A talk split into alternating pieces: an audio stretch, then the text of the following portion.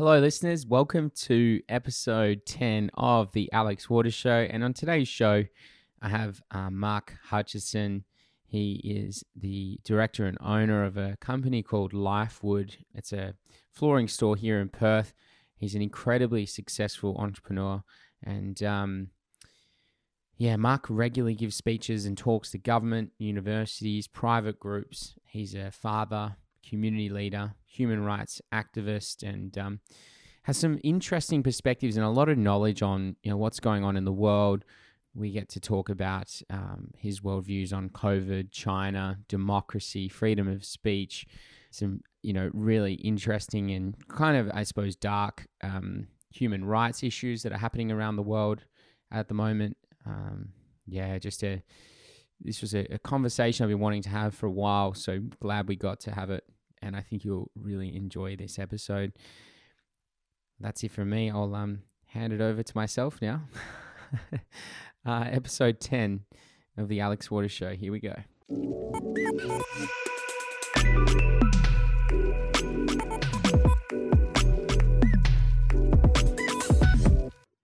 Mark, good to have you here. Alex, it's it's a pleasure to be here. I'm, I'm humbled to be invited into this yeah sanctuary and uh, and to talk to you about matters that that uh, are important to you. Yeah, thank you. Yeah, I, am really excited to have you on the show today. Um, one one thing really struck struck me about your story when we first met for lunch, you know, several weeks ago, uh, and that was sort of you shared a lot about um, learning some pretty hard lessons in your I think in your early 30s. Mm. Um, tell us a little bit about your story that took you to that point. yes, I, I, am a uh, what I would describe as a serial entrepreneur. Yeah. I grew up as a young uh, man uh, in a poor household in Australind with a single mum with four four boys, generally you know large six foot lads living on a concrete floor, um, living pretty tough because you know like a lot of people, money wasn't very much available. Mum was a part time mum and a part time uh, worker, and, and we had to fend for ourselves. So we had to be very re- resourceful.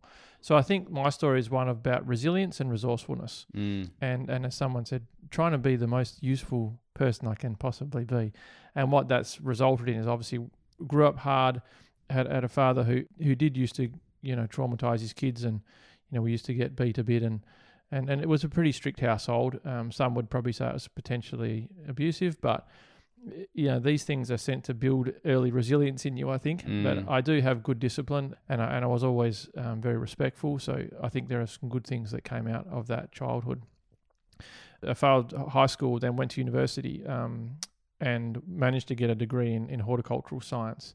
And from there went on and became a, a horticultural scientist and, and worked with consulting firms with farms and, and other things but always had a passion for plants. When i was a young man i actually you know, because mum didn't have much food, I, grew a massive big vegetable patch, maybe, you know, the size of an ad- average person's rural, uh, like a, a, suburban yard would uh, sure. would be my yard. So we used to hunt, we used to fish, we used to grow vegetables, we used to do all of that uh, to help my brothers and help my mum. And and I went and I was working as a builder's labourer when I was 14 years old. So where everybody else was at school playing double dragon and pinball machines, I had hands like leather because I was a concrete worker. Right. Uh, at the age of 14. Wow kept doing school, kept doing all those, but always worked and, and always saved. And then when my time came to, to actually, you know, as a horticultural scientist and all that sort of stuff, I'd plateaued in my income at around about the age of 25. Yeah. 25, 26, I was making the same money at guys who were 50 years old. I'm thinking, ooh, that's not cool. Yeah. So I says, okay, entrepreneurship, I'm going to give that a go. Uh, I got in business with a with a, a con man, uh, a guy called Greg Johnson, poor fella, he, he couldn't lie straight in bed. He he was he was an unfortunate guy, but he I was always timid, and uh, I think from my background I was always quite timid and quite nervous and quite shy. And there's this guy who says, "Oh, okay, this this young man's quite capable." So this con man, you know, grabs me.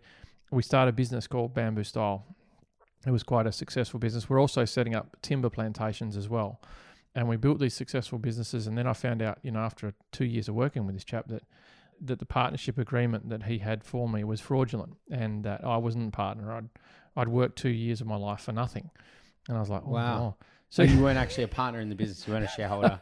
I was a, I was a very naive country mm. country bumpkin, sure, who just loved working hard and had the aspiration to to do something different. and yeah, worked for this this uh, in this business and got it quite successful. We were doing very well, only to then find out that the internal accountant came to me one day and said, uh, "Mark, I need to talk to you privately because it seems that you're not actually getting you know paid from this business, and uh, and uh, things things aren't right. I'm just going to explain to you what's going on." And that was the point I realized that hey, I was getting conned, and, Yeah. and the whole thing was a farce. And but that was my journey into into business. Sure.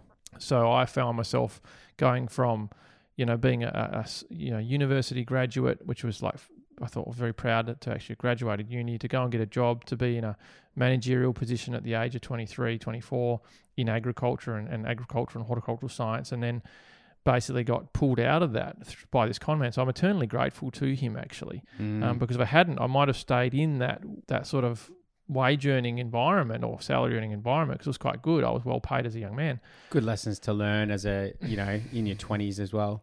Yeah, You know, that, I mean that's you Get know, a taste getting, of corporate- ripped off. corporate life, Yeah. getting your uh, getting completely cleaned out, working Yeah. for two years for free.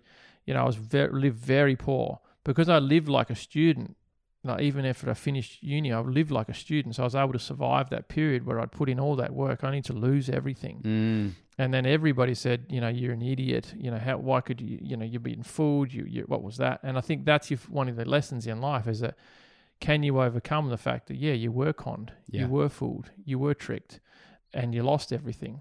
And that's when I started my own business. Uh, I started. I had twenty thousand dollars in savings because I used to work seven days a week in, and I used to work at Bunnings as a horticultural consultant and, and all that, and had enough savings at the end of that period. So when I got when I found out I was getting conned, I had twenty thousand dollars. I said, "Mark, what are you going to do with that twenty grand?" And I said, "Well, I've made all these contacts in China, and I've made all these contacts in the industry. Um, what can you do? How can you be disruptive?" And someone told me about a product that looked like timber, but was made from bamboo, and I'm like, "Oh, I might actually disrupt the market with that." So here's this very traditional industry, which is timber flooring industry, Mm. and I'm thinking, crazy. You can actually make timber from grass and make it look like wood, and it's really hard. And I pre-finished it. So, so what I looked at is okay. When I didn't realize what I was doing, when I read Seth Godin's book, The Purple Cow, what I was doing back then is I was being the disruptor. Yeah. You know, I was a very traditional timber industry. Had never seen a 26 or 27 year old kid bring in a grass floorboard. Um, So bamboo is considered to be a grass. Is it is a giant grass. right.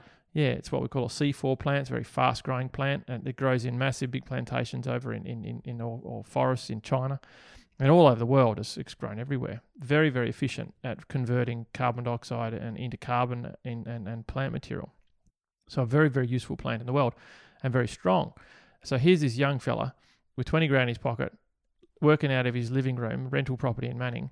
Um, I'd disconnected from this con man. I'd fundamentally I'd taken a range of samples from this Mm-hmm. this this chap's house uh, from this business and put it in my house. And I was I had a little rental property with all these samples lying around, and I and I actually rang the West Australian, um, the editor of the New Home section. I says, "Oh, I've got this story. I've just you know worked for two years for free. I got my ass ripped out, and and and I'm starting this new new business that was called It's Bamboo."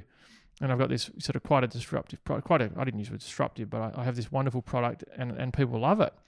And uh, and the West Australian did a did a story on it Cool. two page editorial spread in the new home section of the paper. That was back in the days when people used to actually read the West Yeah. Australian and they actually used to have this read the editorial section for new homes and and I was getting I ended up doing 20 20 I was doing 20 quotes a week, some days doing 7 quotes a day. I was run off my feet for 2 weeks flat and that gave me this pipeline of work um, where I was taking these samples to people's homes. I, I dressed up, had a little sign on the side of my Camry, and I'd go to people's homes, and they thought, "Oh, this looks all very professional." And I didn't realize I was working out of a uh, out of a student chair, and I was using all a little rental property in Manning, Yeah. Uh, and that business actually quickly got traction. And then I was very grateful to have met a, a man called Gary Brown Neaves, who who Yes. who, who ran uh, and owned and established uh, Webb and Brown and and the Alcock uh, Brown Neaves you know group. Uh, amazing man, I'm forever indebted to him. He, I got an opportunity to go to the Webb and Brown. I, I rang them out of frustration one day and said, "Look, I, I've got this um, product. You know, maybe be interested for your clients." And they says, "Oh, we'll put you in the boardroom and you can do a presentation."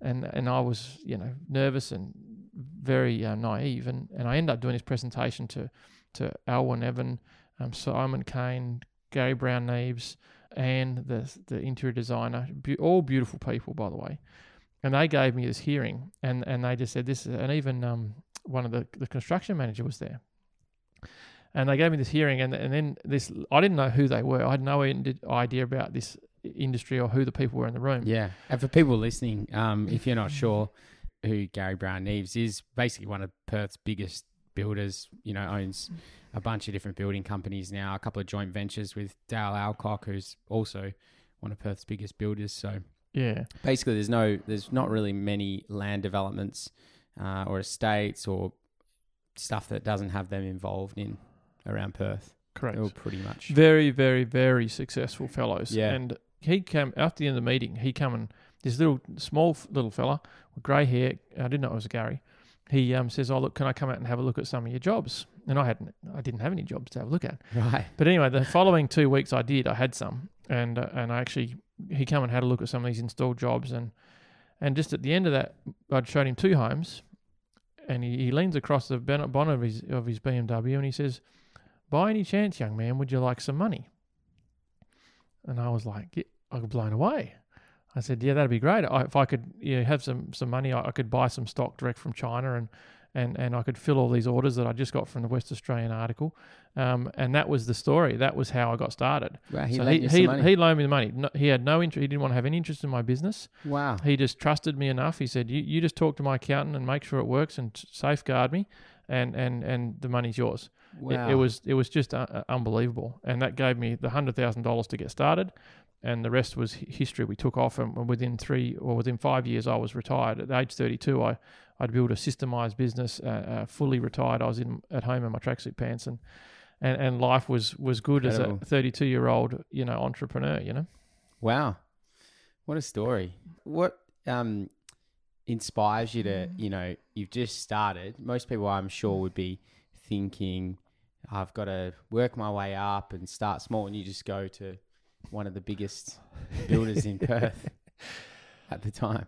I th- someone asked me, why, why did you get in business for yourself? And I think if you're the sort of person where you keep thinking, my boss is an idiot, Yeah. right? Then you need to work for yourself. Yeah. Because if every single boss you come across, you go, I could do this job better than you. Don't Mm. you see that you've got a this problem here, you've got a product problem, you've got a customer service problem, you've got a cash flow problem. You can't you see that? Yeah. So if you can see, if you're working for a company and you can see that, if you think I could run this business better than you can, then you need to give it a shot. Otherwise, you're going to be forever one of those guys that's like, oh, maybe one day, you know. Mm. And I, I just g- gave it a shot th- through caution of wind, and because when you got no money, Yeah. you don't care. Yeah. You know, I think if you if you if you'd had a very successful career and you and, and you had lots of money and a, and a wife and kids at home and mortgage, it might be hard. But yeah, when I had nothing, I thought, stuff. it. Yeah. go for it. Almost like the naivety kind of just is a it's a huge advantage, isn't it? Yeah, correct. to start with. Yeah, I totally resonate with that, and like would would basically say the same thing about my own you know journey starting in business. It was really if I had known how hard it was going to be before I started, like someone had showed it out to me, and I listened to them properly, I probably wouldn't have done it because it mm. you know it's just the naivety of No. getting started and and just wanting to do well for myself really that that pushed me forward. Yeah, Yeah. I, I had a very simple goal. I wanted to own my own home. I wanted to have a business that I could incorporate because I, I married my child at Sweetheart.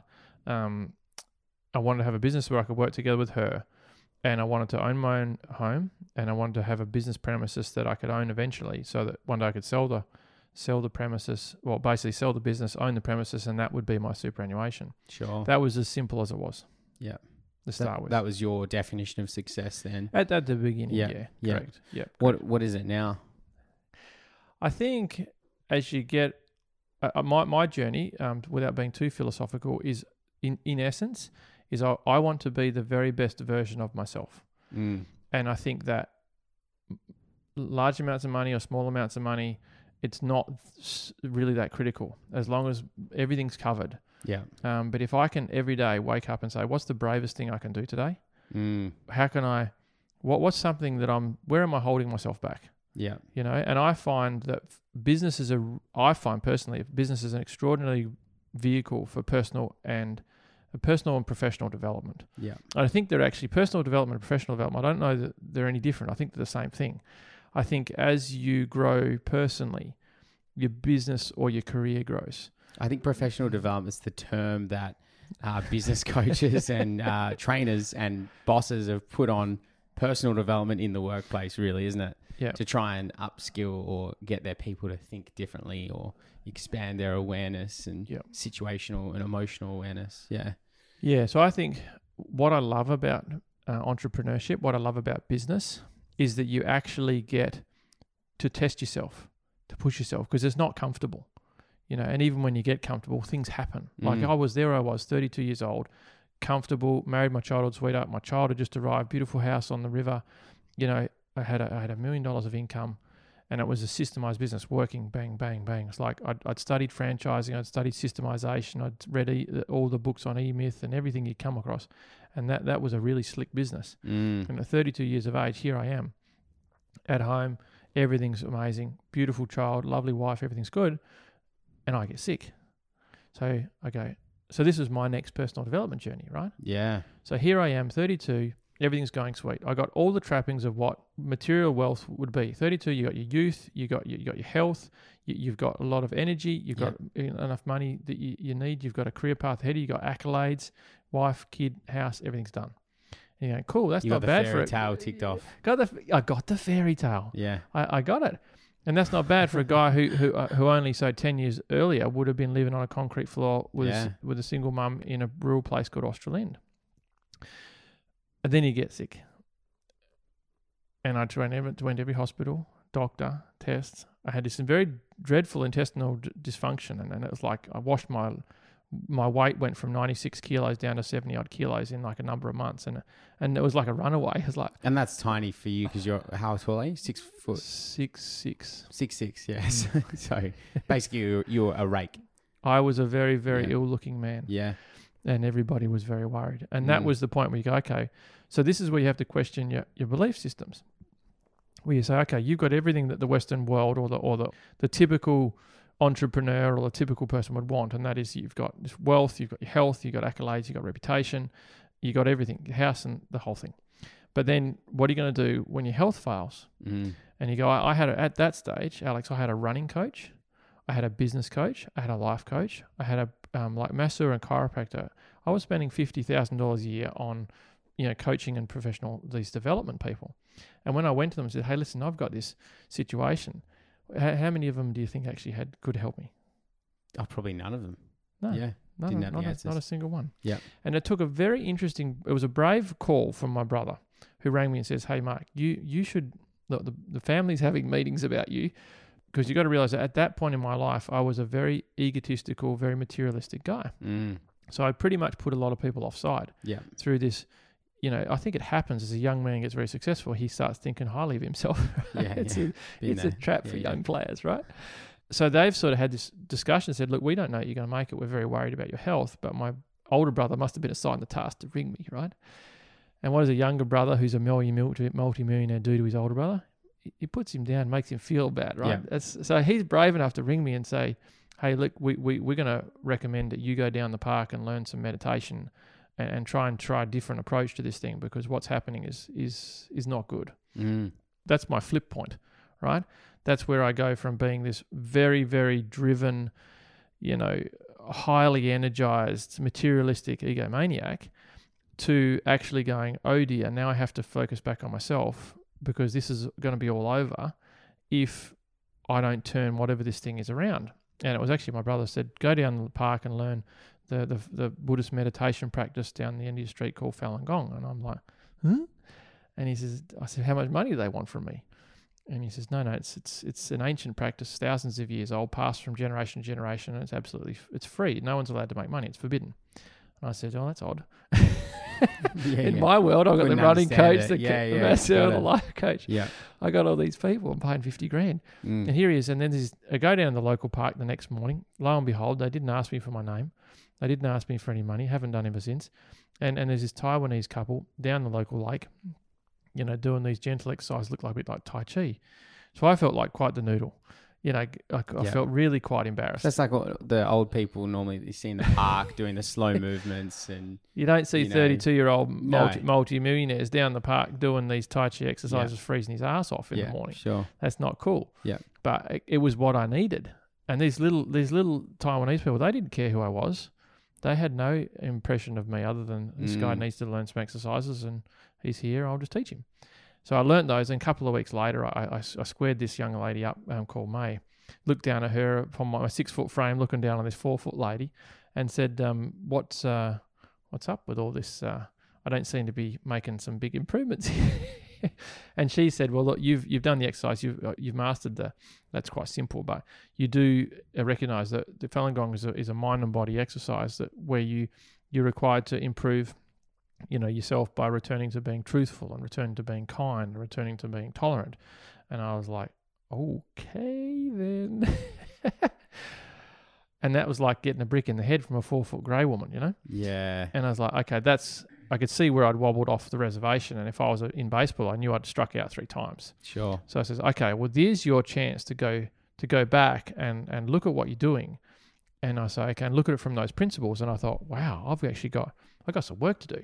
So I uh, set about said, okay, for three months, I'll come down the park and I'll do my best. And I go home and I go to my work and I try and just maybe just abuse people less, or maybe just drink less, or maybe just try not to be such a, a an egocentric human Mm-hmm. or maybe just try to swear less. It just incremental changes, right? So you got so step by step, within three months, the disease was gone, Wow. and I was, I was like, couldn't believe it. So you started gaining weight again. Yeah, disease had disappeared, and Do I you- started gaining weight. Do you know what it was now? Like, Uh, the tests, oh, they were saying anything from some kind of manifestation of, of irritable bowel right through to initial poisoning from food um, that just ran away. It's just a, de- it was just collectively like a degenerative intestinal dysfunction. yeah. um, and for every test and every camera that was put in places that they shouldn't go, they were unable to ascertain anything. In fact, the funny thing was, the the doctors at the end of this multi-month trial period of trying to find out what I, what the medical tests were was were trying to find, he said, "Look, we we can't actually find what's ultimately wrong with you, and if symptoms persist, we suggest you see a doctor." I was like, I think you got that from the Panadol packet, mate Yeah, yeah, yeah. and it was I actually uh, my um, my wife was actually in the car when when it was actually coming over the speaker, and I said, no, I think that means that, that line of investigation for me is dead. Yeah. And that was when the next week I took the call from my brother, Sure. and then three months later, you know, the disease is gone, and I'm forever grateful. And that's tipped my so when we look at why do you do what you do, back then when I was you know even when I was 18, I recognized I just want to make an impact on the world in a positive way. right. Yeah, I want to be the very best version of myself, and I want to make an impact in the world in a positive way. Because I figure that being in business as well, it, it, it helps you influence a lot of people Mm. in a really good way. But do you think you like just kind of fell off the path a little bit? And Correct. when you said you, you know, you became ego, an egomaniac, so I imagine, because I, I would describe that I've been one before as well. when when I was about 24 to 26, you know, 23 up to 26. Um, and I, I just remember, you know, like all I was doing each day was obsessing about myself pretty much. Yeah, that's right. it. You, you just don't even think about anyone else, right? You you're completely self-absorbed, Yeah. and you and you and you're not present with people. Yeah. So even in an interview like this, I wouldn't necessarily be present. Yeah. You would be thinking about what's on your phone and Yeah, the deal think- you might have going on. And yeah, yeah, I get it. Correct. But you're certainly not thinking about other people. Yeah. And I think when this four foot Taiwanese lady called May, she talked to me about being kind and being compassionate. And I and I got her to elaborate. She said, Well, it's like you're thinking about other people. Mm. And I thought, Ooh, that's not me. And this truthful thing she's talking about, what's that all about? She says, Well, not only just speaking the truth, but returning to your true character, finding your true self. Mm. And I'm thinking, truth, who's she been talking to? yeah. and then and then compassion and then she goes and talks about patience and tolerance as these three guiding principles and i'm like whew, I, I can't remember being patient and tolerant with anyone for a long time Yeah. so that's where i can see that when we look at those ultimately what I'd, I'd done is i'd developed this very selfish traits. Hmm yeah. So it's taken me now so now i'm like 45 it's like it's this process of gradually just turning those selfish traits back into selfless ones thinking about other people trying to think about what actions, what what contributions I'm going to make to my world, to my family, to my kids, what contributions I'm going to make that are positive. Because before I would was more interested in what was in it for me Yeah. than how what I was doing would affect other people. Yeah. And I think if that if we look at a lot of the challenges in the world, you know, nations can be selfish, individuals can be selfish, companies can be selfish. And I think if we if we you could flip that around, it's going to be an interesting dynamic. Mm. And even when I'm running my teams now, I'm always using those principles. Am I speaking very truthfully here? Am I trying to protect myself? You know, Mm. am I being very compassionate? And sometimes being compassionate means I've got to fire people because they're they're clearly not thriving. You know, they're clearly not, you know, a living example of excellence. Yeah. So that role doesn't suit them. Just okay, it's time Yeah. to step off that race. Uh, and being tolerant is, is something that is a daily, it's a daily job. You know, you never these things that you never sort of master them. It's just like a constant process of Yeah, refinement. Is my definitely. understanding. Mm. Yeah, because when you feel like you've reached a place where you you have mastered them, more stuff gets thrown at you, or a new challenge that you haven't faced before comes your way. Yeah. Um, I, I'm really interested to dive back into the health side of things for you, because Yep. I mean, have you? You're a pretty healthy guy now. You look you look pretty healthy, but uh, I have been following someone called the Medical Medium. Oh uh, yes, online. yes, Have you heard yes. this guy? Yeah, correct. Yeah, read his Anth- books. yeah. Anthony something. Williams, Anthony Williams. Anthony Williams. Correct. Yeah. Um, you know, this is a guy who who basically writes these books. He's got millions of followers on social media. A really, really, you know, successful published author. And he basically says that you know he is connected to source, to spirit, Mm-hmm. and the spirit guides him to have a like a deeper understanding of the human body, and he can just look at someone and see what's going on with them, and crazy stuff like that, right? Yep. But people swear by his his principles and and the things he talks about, and and really, it's kind of, I mean, that's probably a lot of what he talks about is a more extreme version of us saying things like stress has an impact on the body, Mm, you know, but mm, mm. science can't, medicine can't really measure all of it. Yep. Um, and uh, yeah, I, I just think it's such an important topic to be to be sharing. You know that there's your health has to start with just some really core fundamentals and Yeah. So th- this is an interesting one. So I'll try not to talk too much about this because it's a big, big rabbit warren, yeah, it is. and you can really go deep into the rabbit warren and get lost. But my when people say to me, Mark, do you- what do you recommend on the health side? You've got keto this side, you've got Anthony Williams on this side, you've got this, you know, low carbs, this and that and the other, and you go, and you- there's so much, there's so much information, and there's so much support for each one of those narratives that it's almost impossible to debunk them because there's so many success stories in each single one of them. Mm, but your individual body is very unique. And this is what i come to understand. In my in my life's journey now i've come to have more and more respect for traditional traditional teachings traditional culture traditional values. I think the more that we can fundamentally return to traditions the safer that we're going to be. Mm, and we can explore that later. But from a health point of view i just recommend to people to listen to their bodies more and if you if you think that you know if you you try just try going off sugar for two weeks and see how it goes and if your body responds yeah, go with it if it doesn't make any difference don't worry about it try if you want to try having more green smoothies in the morning or, or the celery juice the celery juice from Anthony Williams I, I had one this morning I had the- yeah. So did I. I started my morning with a with a with a lemon juice, warm lemon juice. Half Yep. an hour later, I have my celery juice. Half an hour later, I have uh, like uh, uh, an almond porridge, like an almond nut meal porridge, Yep. um, with berries, wild blueberries. So I, I learned from every single Where one of these the wild people. blueberries from? Uh, up there's a there's a shop. I'll t- I'll show You you. It's me. um cool. What's it called? Um, Frosberries in Malaga. Okay, Yeah cool. it's a commercial place, but they have a, a retail shop front. Yeah. A commercial, and you can, you know, pre-COVID, I went and filled my freezer up with wild blueberries and, Sure. and everything I, I could, and I, I'm still getting through them, but really good. And, and I use it. Even my kids, like they have every day after school, they come All and have. Uh, you can get both. Yeah. Um, but I figure if a wild blueberry is wild, well, the bears aren't going to be out spraying DDT on the berries. Well, hopefully Mate. not. Yeah. I think so. But the yeah, I just find if you can listen and and listen to your body more, be realize that you can't achieve. So why do some people focus on success? I want to look good. For me, Mm. I want to focus on my health because I want to be the best version of myself, and I Mm. fundamentally want to be calm. So if I look back on my journey, I remember saying in a conversation when I was 18 years old that I just want to be calm.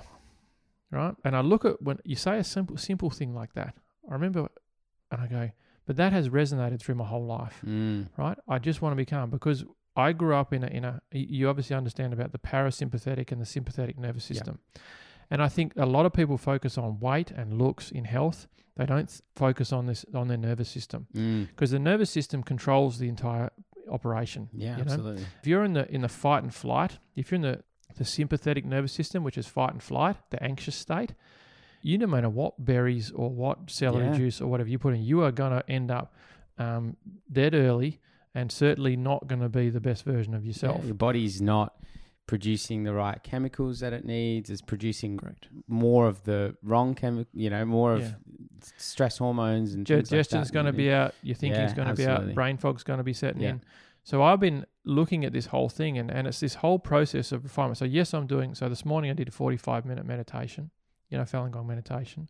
You know, I did my green smoothies. So I'm doing all those things. So all I'm doing is fundamentally grabbing good habits that work for me, watching the result, and rinse and repeat. Yeah. Yeah. So I know that if I have too much heavy, heavy fats or bad fats, I know the next couple of days I can have brain fog. Yeah. And you think, Mark, your brain needs to be calm and clear Mm. for you to be amazing. So if your fundamental goal is to be the best version of yourself and you spend two or three days in fog, you've lost half the week. Yeah. So Do you I drink sp- alcohol? Uh, I stopped drinking alcohol about 10 years ago. Wow. So you haven't had a drink for 10 years. I wouldn't You say that. Okay. but but it's not, it's not a part of my life as Yeah, such. So, sure. but yeah, so that help has helped me because I used to get terrible brain fog. I Yeah. I couldn't. I wasn't sharp. You know, I, while I was had high levels of energy, my mind was foggy, Mm-hmm. and I find that now I can. Yeah, even working on even posture is now important for me, Mm. and working on posture exercise. When you're six foot six, you know, and on a lean frame, it's easy to have bad posture Sure. and I didn't realize that that actually contributes to, you know, mental health, contributes to anxiety, contributes to depression. So food, the digestion, the engine is the digestive system. You know, this nerve, the parasympathetic nervous system. If I can stay in that that rest and repair, which is the parasympathetic nerv- sympathetic nervous system state, I can be the best version of myself. So all I'm trying to do, I'm not trying to have a revolution. I'm just trying to basically say, what are the things that I can do on a daily, weekly basis that keep me in check so that I can be a high performer. Yeah. Because ultimately, whether I want, I want to be a high performing dad. Yeah. You know, I want to be a high performing human rights advocate. I want to be a high performing, you know, son to, to my to my parents. I want to be a high performing entrepreneur and leader to, to Mm. my to my team. You know, every and even my friends. I want to be a high performer. I don't want to be too tired to ca- catch up or or be engaged or be present. Uh, I want to be the best version of myself in all areas of my life. And uh, so that a little bit about the health and how I think um, Yeah. people should explore, you know, whatever works for them. Yeah, I think uh, something I've really learnt this year is that you know you can go and follow these different modalities or diets and, and things like that as long as you are, um, as you said, kind of coming back to your own body intuition. And the moment I started to actually take ownership of my health instead of going, oh, Mhm. when I do that, that'll, I'll just follow what that person says. It's like Yeah. uh, starting to understand it all for yourself and, and taking full ownership is when it, you're able to take it to the whole next level. And uh, my advice is that my personality type is like I can go to, to way to the left or way to the right. I can go to ex- sort of extremes trying to chase You're something down. extremist, yeah. I can Okay. be. I can be. Who you been talking to? Anyway, what I suggest is that is you just keep it all in balance and Yeah. don't get too fixated Yeah. because I think this is from my experience is that we can get particularly fixated on modality because these people are very convincing. They've got a lot of good material, but then sometimes you just got to question that for yourself because I know uh, traditional Chinese medicine talks about every every human has different components that make them up. They're, they're not all built the same. They're all they're slightly different. Um, so what works for one person might be keto. What works for another person might be just you know Buddhist meditation. What works for another person might be the carnivore diet. But it depends Mm. on the chemistry and the makeup of that person.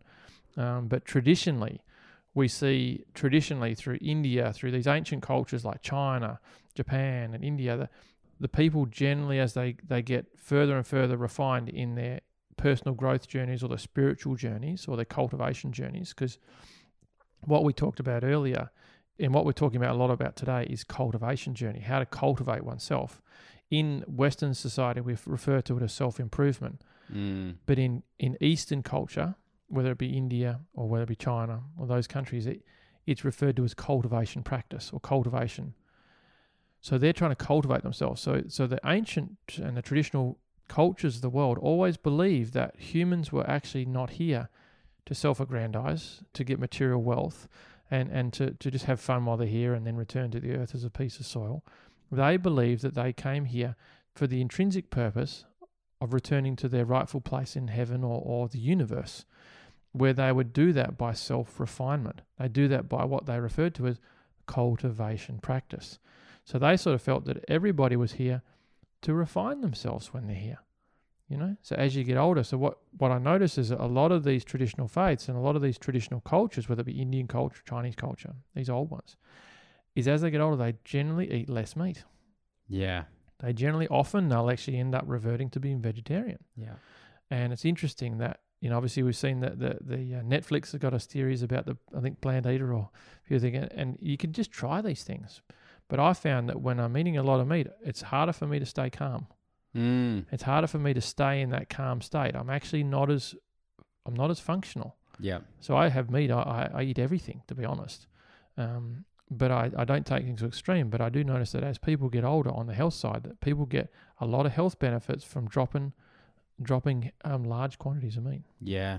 Yeah, I definitely think a lot of the world's moving to more of a plant-based environment at the moment, which which isn't a bad thing. But um, I mean, there's a there's a lot of stuff going on in the world at the moment. Um, Yep. where you know in WA we're kind of a little bit probably protected in a sense from what's happening with the coronavirus, just the way it's been managed. But the whole of Melbourne's in lockdown. China's expanding its uh, territorial borders across the world, and the US is kind of in disarray, or what seems to be disarray with the upcoming elections and civil unrest. What's your uh, sort of opinion on 2020? You know, what's happening in the world? I think it's a very good question, Alex, and I appreciate you asking. And I'll and I'll try and be as succinct as I can on this. And I, what I'll try and do is, rather than sort of explain it because it would take a long time, is to help people understand well what are the fundamental things that seem to be going on behind the scenes that have led to this point. So how do we get to this point where you have a communist regime Mm. developing biological weapons? You know, release accidental or not, we it hasn't been determined, but we do know that they one once it was you know out in the community, they deliberately let it fly around the world. So we do know that. So how did that happen? How do we get the situation where we've got massive social unrest in America? We've got all manner of social problems across the world. And we've got a lot of political instability. It's just it seems to be a, a really quite quite chaotic. Mm. And for me, I've been doing some further research on on the influence of two aspects. There's two there's two contributing things. I think communism. I don't not a lot of people understand truly what communism is or how it started, but it was obviously founded by Karl Marx and, and it was manifested through Karl Marx and it's and it's been populated through the world in a large degree. And you can, you can actually follow its history. And I'm actually doing a myself my kids are studying at the moment the the history of communism, how it came about, what's its intended purpose, and and how it was going to play out. Because people think, oh, well, China's a communist country, or Russia's a communist country, maybe you know Cuba, maybe like Iran, or maybe a place like North Korea. But what they don't realize is that the actual ideology of communism is actually being pushed into every country in the world Mm. and that a lot of these challenges that we face without getting into sort of too many specifics actually can be can be traced very clearly through evidence that they actually come from a dis- deliberate attempts to disrupt our society. Yeah. So I think from the western side what we're experiencing is that um, Because you, you, you have a belief that, um, correct me if I'm wrong, that China are um, essentially intentionally trying to spread communism across the world and sort of infiltrate Yeah. our societies. So that, it? that brings out the, the second point I wanted to raise, which is a, it's a fundamental manifestation of a key strategy to undermine Western culture or Western Western countries like Australia and UK, Canada, New Zealand, and America. Is there's a book published in China called Unrestricted Warfare. It's actually translated into English. It was written by two generals, and it documents very very clearly how the Chinese Communist Party intended to wage war on the world without firing a single shot, which means kinetic war means an actual physical conflict, Yeah. bombs and, and bullets. So what we've come to understand is when you read this book, Unrestricted Warfare, which you can just Google it on, you know, Google and you find it, PDF. It's very, very eye opening that the actual strategies that they've used, which are, are numerous strategies, to actually weaken their opponents, which are the Western countries like Australia, like America, particularly America. They they want to be the only dominant world power. Mm. And there's a lot of anti-American sentiment in Australia, which I, I don't quite get. Because what would you want to replace it with China as the as the world world police? Yeah. Someone's got to be the world police, right? yeah. And if China becomes the world police and they're, and they're known for locking Xinjiang Muslims up and murdering them uh, in their masses, uh, organ harvesting Falun Gong practitioners in their millions, you know, the, the persecution of the Tibetans, the wiping out of, of the, the various different minorities that they don't like, would you want them being the world's police? Mm. I don't think so. No. I think we're starting to see that, and I think people are starting to question. Well, hang on, you know, should we be bashing the heck out of the US Yeah. when, when in fact, if it wasn't for the US, you know, I think we, we'd be all in a big trouble. What do uh, you because they are the world's police, whether we like it or not. What, like, why do you think, as as a human race, we even need world police? Because the, you know, ideally, ideally, you know, we should be able to live in harmony and go, hey, we're actually all the same. You know, human race. Okay. We're we're sharing this planet. You know, Mm. let's everyone just keep their egos in check and There's a really interesting series that is being now it was a book and now it's been turned into a documentary series. It's called How the Evil Spectre of Communism is Ruling Our World. And it actually helps explain that.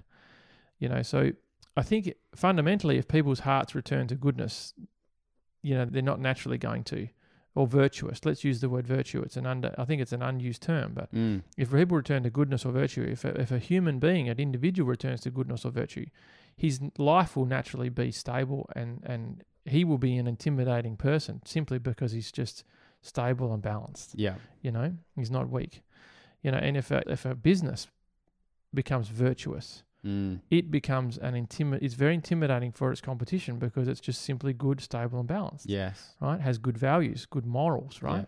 yeah, And if a nation also has good values, good principles, good governance, and, and based on good morals, good moral leadership, then it will naturally intimidate its enemies. mm, So if we look at we look at the larger world, it's chaotic. But if we look at individuals, so how do we as an individual improve?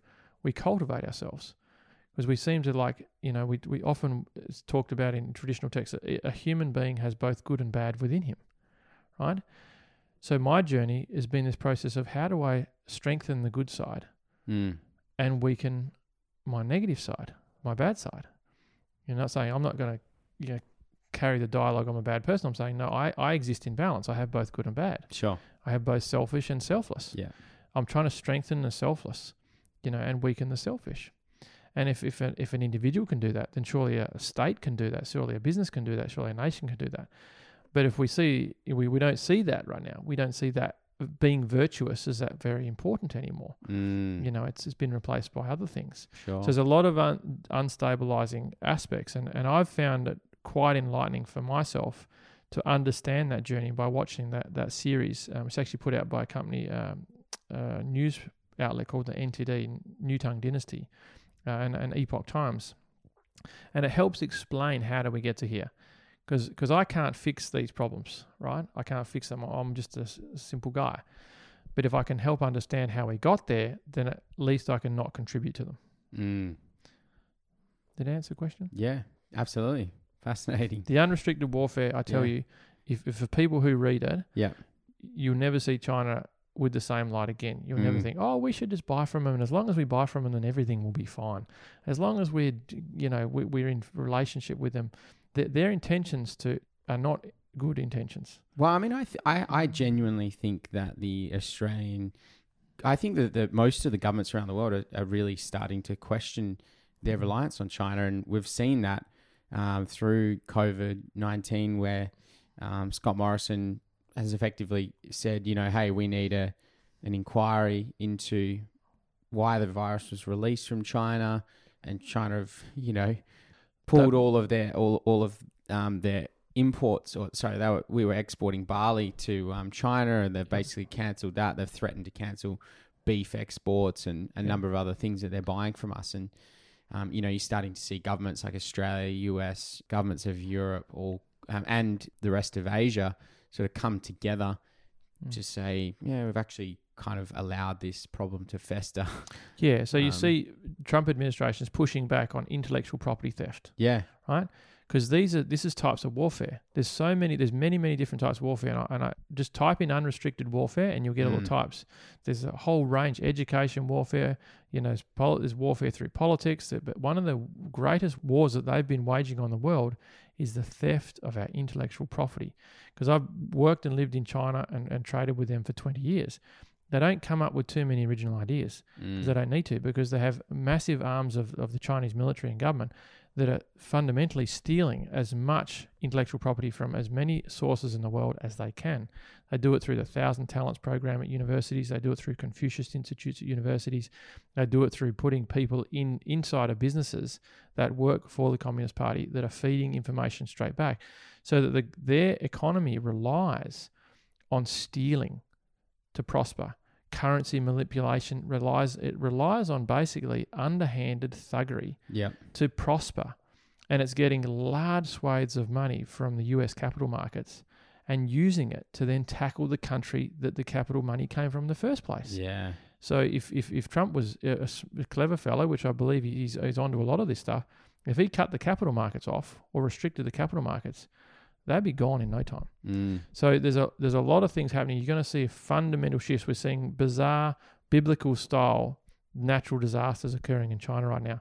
Everything is all showing you that hey, something has to come to an end. Yeah. The whole thing can't continue to get so crazy. It has to come to a point where it has to turn around. Yeah. So I think we'll see some major shifts. Uh, I Mm. think we're seeing major shifts in, in people's understanding of China as a major threat. People are now calling China out on their human rights abuses, such as the organ harvesting and the, the way they treat the Xinjiang Uyghur Muslims, the Tibetans, and the Christians. Mm. So that that's you know I imagine people listening, some people listening, thinking, oh, that's you know a lot of that's conspiracy theorist type stuff. Mhm. Um, you say it's obviously not. You know, the Falun, you're a Falun Gong practitioner. I've been reading up a lot on this, and obviously there there are some um, theories being thrown around the world about uh, Hollywood as well, and um, uh, you know, pedophilia in Hollywood. And something I read in that was that you know they they try and target uh, Falun Gong children to traffic to then harvest their blood, um, yeah. to drink Yeah. their blood. I don't know how legit Yeah, all that Th- is, but that- th- I've not seen any evidence on that, but I know that there was a uh, a, a tribunal put together last year because I've been helping. Um, I've been working with a lot of. I've done a lot of work on organ harvesting um, in China, uh, what we call illegal organ procurement. Uh, or, or, medical genocide. There's various different terms for it. Uh, but last year there was a, a tribunal that was put together by a famous man called Sir Geoffrey Nice in London. He put together a whole legal team together and looked at all the evidence that was available uh, relating to this suggestion or that the Chinese government was harvesting the organs of their own people. Uh, they did a significant amount of, of, of evidence was put together, a significant amount of um, testimonials were put together, and it, and it went on for months. And uh, and then the, the tribunal, which is ChinaTribunal.com, actually produced a final judgment, and it was damning and it caught the world's media attention. It was extraordinary. And and not only did Sir Geoffrey Nice says, not only is this organ harvesting going on, it's going on at such a large scale that it's hard to put your head around. Mm, But it's actually not only that, it's been going on for a long time. So it's been going on for at least 20 years. yeah, So I've met and, and have a lot of inside knowledge, which isn't necessarily all public, to do this. This thing is very real and it's very dangerous. So when you have a government that is supposed to protect uh, its own people, using its people for making money fundamentally. yeah, So organ harvesting was actually came about where they can wipe the Falun Gong practitioners off the off the earth, which is what Jiang Zemin said. He was the the um, dictator at the time, um, prior to Hu Jintao, and he made the decision that there was too many Falun Gong practitioners in China. There was like seventy to hundred million of them, according to their own accounts. And they said, well, there's only 60 odd million people in the Communist Party. We need to do something about this. So he said, so just like um, Hitler made the Jewish people the enemy, mm, so that the, he got the Germans to rise up against the Jews, saying that all the problems that we've got are all related to the Jews. So we better get rid of them. So he did what he did. Jiang Zemin has used this as a political tool to rise the whole you know, population of China up against these Falun Gong, saying that they're evil, right? When all they're doing is this practicing truthfulness, compassion, and tolerance, and doing simple Sure. meditative exercises. Yeah. But they're very healthy, they're very very healthy, as you I can attest to. So their organs are the best organs for transplantation. So Mm. part of the mandate from Jiang Zemin was you have to ruin their reputation, destroy them financially, and destroy their bodies. So destroy their bodies allowed that mandate to occur where they can say, okay, we can make money from their bodies.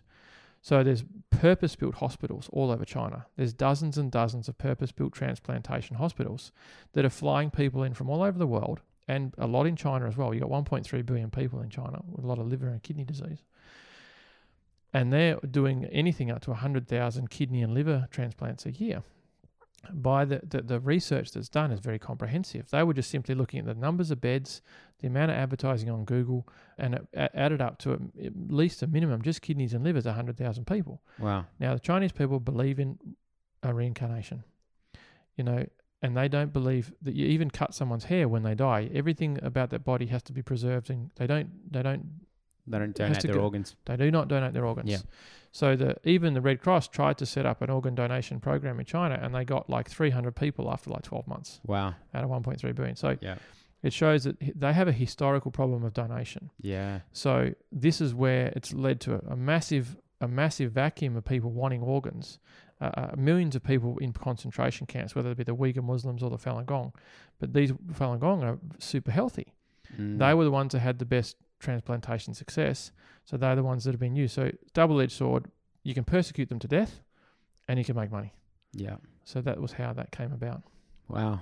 It's um I think it really opens your eyes, you know, listening to that about the sort of things that are actually going on in the world, you know, right now as we sit here and record this and it's very easy at times to just uh just get on with your everyday life and Mm. you know not think about anything else because it's we've got you know we've got it pretty good here and um yeah I just think it's uh it's important that we keep talking about these sorts of things and and take action on it as well. if ultimately the decisions and influence only comes needs to come from a few influential people but if the if if enough Australians or enough people in the world said hey look it's not okay to trade with an organization or Yeah. or, or a government that harvests its own people that surveils its own people that, that steals and robs from our own our own businesses our own universities that, that inflicts biological you know or potential we could say biological warfare but let's just say you know it was it was accidentally produced or accidentally released. Let's let's draw that line.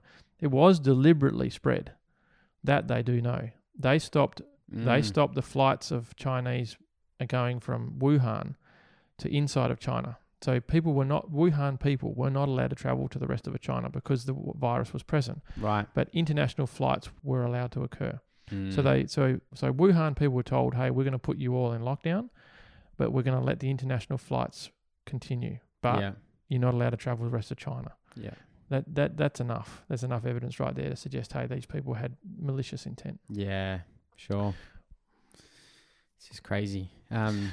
Yeah. So if we look at if you've got an organisation, a, government, say that is carrying out such a large scale atrocity over a large number of years, they would naturally want to buy the silence of as many people. They want to buy the silence of the UN. They want to Mm. buy the silence of, of of the various different Western countries. If people can stay silent, if media can stay silent, then they can stay safe. Sure. And I think this is where a lot of the problems have occurred is we've got deliberate silencing of influential media, of influential people. Because oh, if you don't say anything about China, because you won't be able to trade with us and you won't make money. Yeah. So if you fundamentally, if people are consistently uh, focused on how much money can I make, how much can we trade with China, then they're naturally going to say, well, you you got to stay silent about our human rights abuses.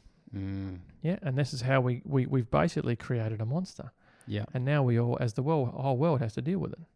What do you think about the censoring that's happening uh, on, you know, through social media at the moment?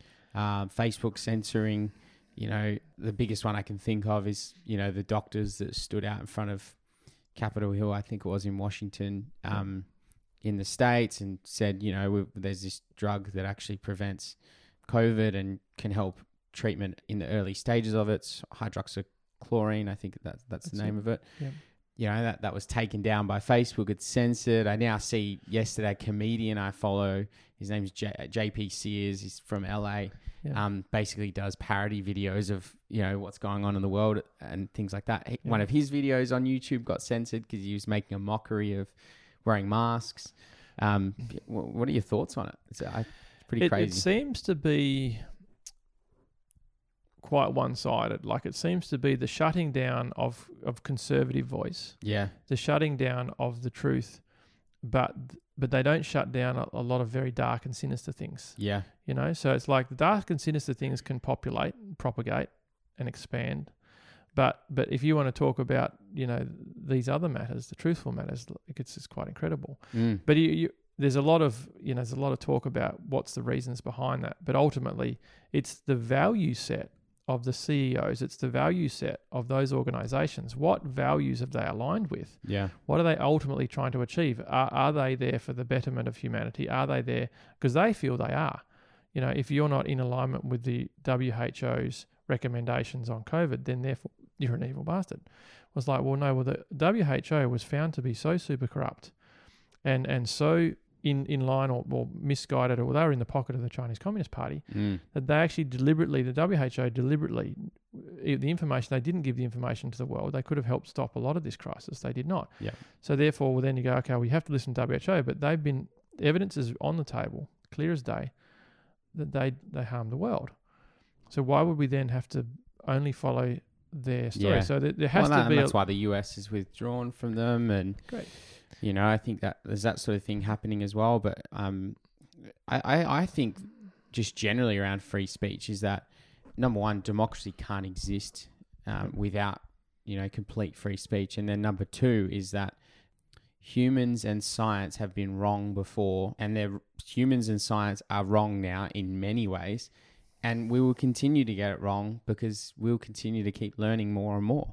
And there's you know there's that whole pie graph of like here's what what we know here's what we Yep. know we don't know and then the rest of the pie is um, everything we don't know we don't know Yeah, I think um, that's a very, very good point. I think the stifling of free speech, the stifling of opinion, it's it's part of the if you that series that's called "How the Evil Spectre of Communism is Ruling Our World." It, it talks about how that came about. Because if you go to a communist country, it's actually it's a f- far more advanced model of what we're dealing with here. You're in China and you talk about the Dalai Lama, you're going to get a policeman knock on your door within no time at all. Really? You know you're going to have your social credit system taken down. If you Mm, happen to be on the internet and you surf or browse you know uh, hong kong democracy for Yeah. example you, you're going to you're going to get be monitored. You know so it's so extreme that the cameras on the street are monitoring them their, their financial transactions are being monitored the videos are monitoring them their, their internet's being monitored so that's that's the extreme version of it but mm, what we are in the west here is we're actually going closer and closer towards that yeah yeah. That's actually the model of communism is to s- completely shut down your enemy. There is Yeah. not you and I coexist and you have your beliefs and I have mine and you're okay. You have a different, you know, traditional culture. I have a different upbringing. I have a different culture. So therefore we we believe different things or have different understandings, but we're but that's okay. But what we're getting to now is that and this is where we see in, in the communist system and, and the infiltration of communist ideology is that that you have to shut down all opposing beliefs. It's they are. It's just. It's not like you're still okay. It's like if you oppose me, like if you are actually you you actually think Donald Trump might be doing some good things, then you you you have to die. You're an mm, evil guy. yeah We have to take you down. Let's not look at the objective facts here. You, know, you have to understand that that narrative is not okay. You cannot follow that. And we recently had a story on um, ABC Foreign Correspondence where they're where they're, they're they're attacking the Falun Gong community because they believe that that they have positive thoughts about Donald Trump. And I say, well, no, it's it's a it's a cultivation practice. It has no thoughts about any politics. It's it's it's politics free. I says, oh, but the, this is art. So it's like you ha- they have to shut down any voice that they think could potentially be, you know, against what they say. So organizations can be infiltrated with these these values, which is a you know maybe poor values. Uh, broadcasters can, governments can, individuals can, businesses can. It's it's all about your values, right? Mm.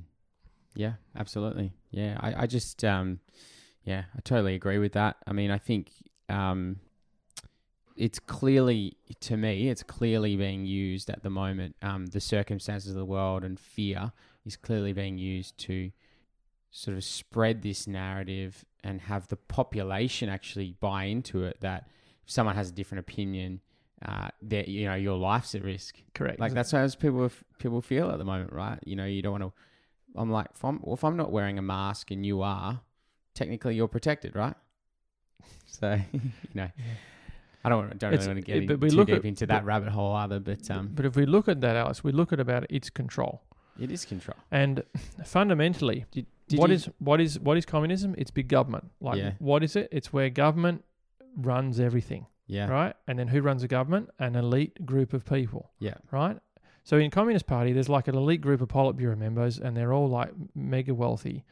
Um, but if you look at the people in China, they're very, very hard-working people. They are the ones that are being abused. yeah You know, it's very easy to think, God, geez, we, you know, this, this, we want to get out of China, but the people over there are suffering a lot. But it's the actual regime, this communist regime, and it's all about control for them. So we look at what's happened in Western countries. We're losing our liberties. mm. We're getting more and more.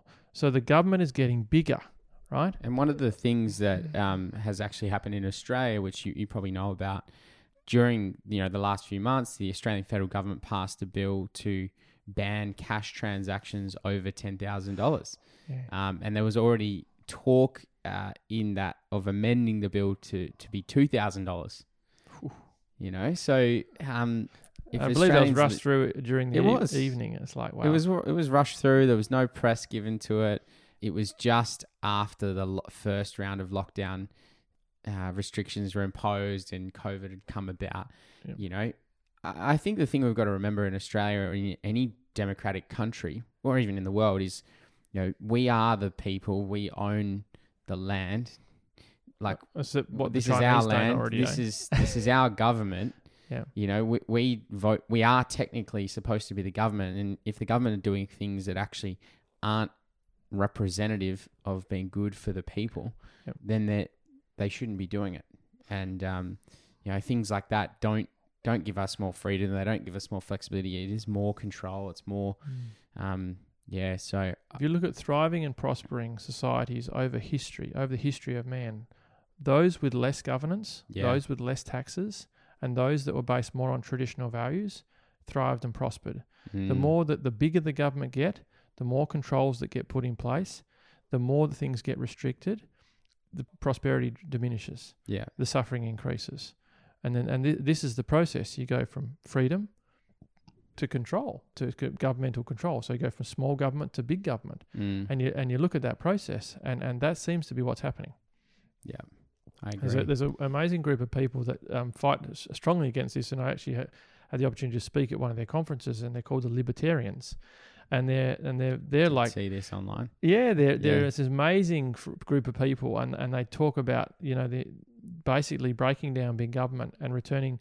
Um, freedom of choice, freedom of choice, freedom of religion, freedom of speech, freedom of enterprise, freedom of everything back to the people and uh, and and it's a quite an interesting, uh, some very interesting conversations and some amazing people, and they attract some very successful people because the more successful people become, the more they realize that you know it's, we should be able to take full responsibility for ourselves. Mm, So the the underlying factor behind all of this is that I don't want to take responsibility myself. I want the government to do that. I want the government to take care of my health, so therefore I need health messages. I want the government to take care of my money, therefore you t- high taxes and you take it.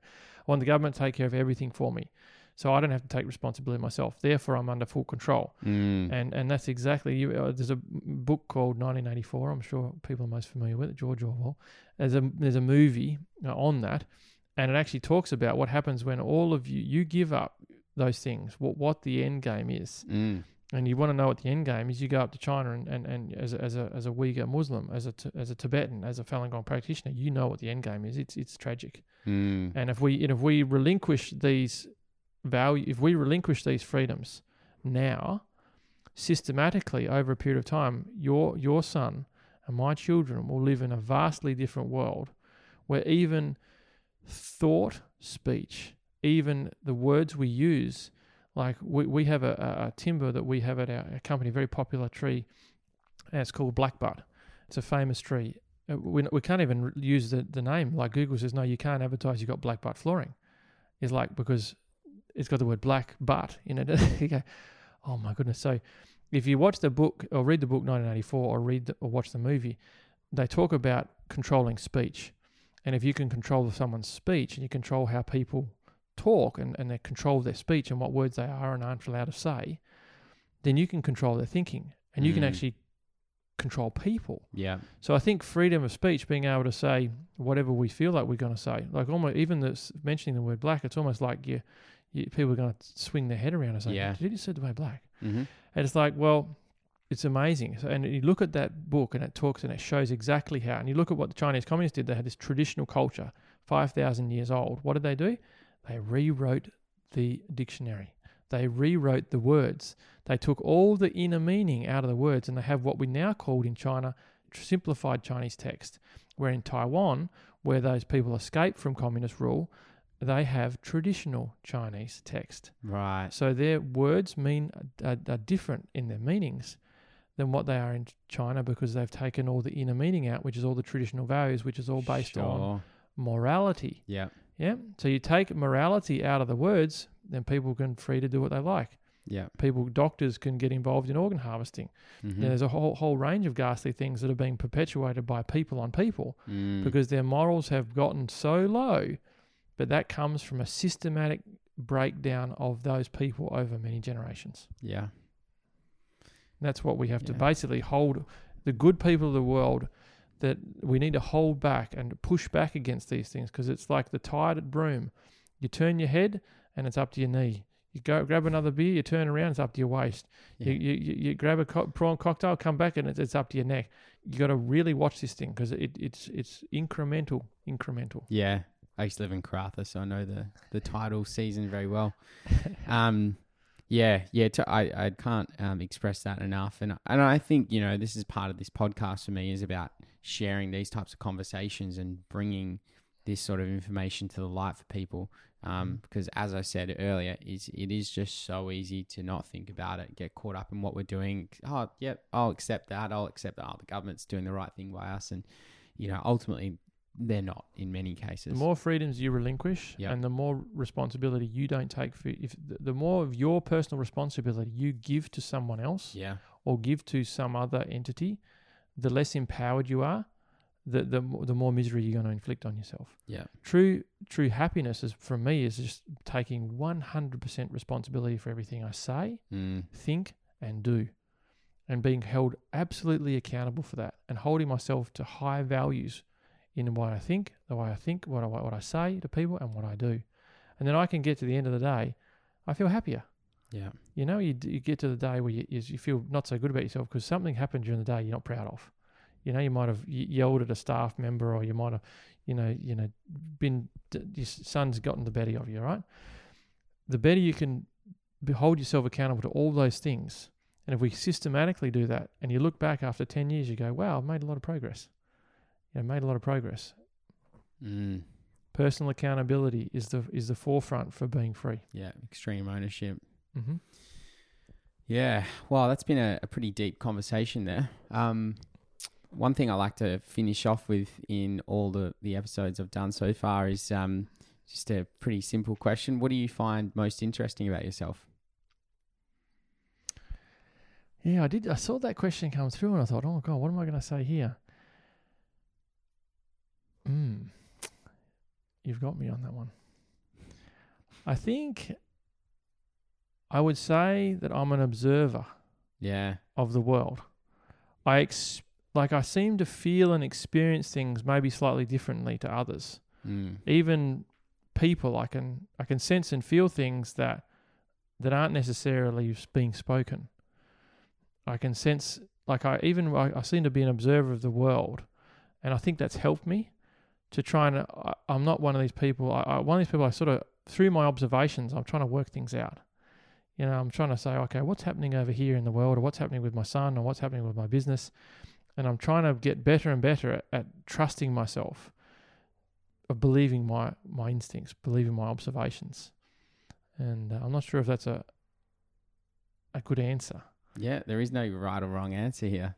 It's uh, I think the, the reason I like this question is because it, it, you know, it just causes a level of, it's just it's asking for self reflection really, which is which Yeah. is cool. So, well, Mark, I, I think we're gonna have to maybe book another time so you can come on the show again in into the future. It's been a really really interesting conversation. I think we we could probably continue for um a couple more hours if we had the time. So, Thank you. Um, thanks so much for coming on. Yeah, Been a really pleasure. really appreciate it. yeah, really enjoyed it, and I hope your your listeners get some uh, some inspiration and some some something from it. So I appreciate being here. Absolutely, thank you. Thanks for having me. Thanks for tuning in to the Alex Waters Show. As always, I'm your host, Alex Waters. You can find me on Instagram at Alexander Waters. I'd love to connect with you um, and get your feedback and any questions or topics or things you want me to cover in the podcast.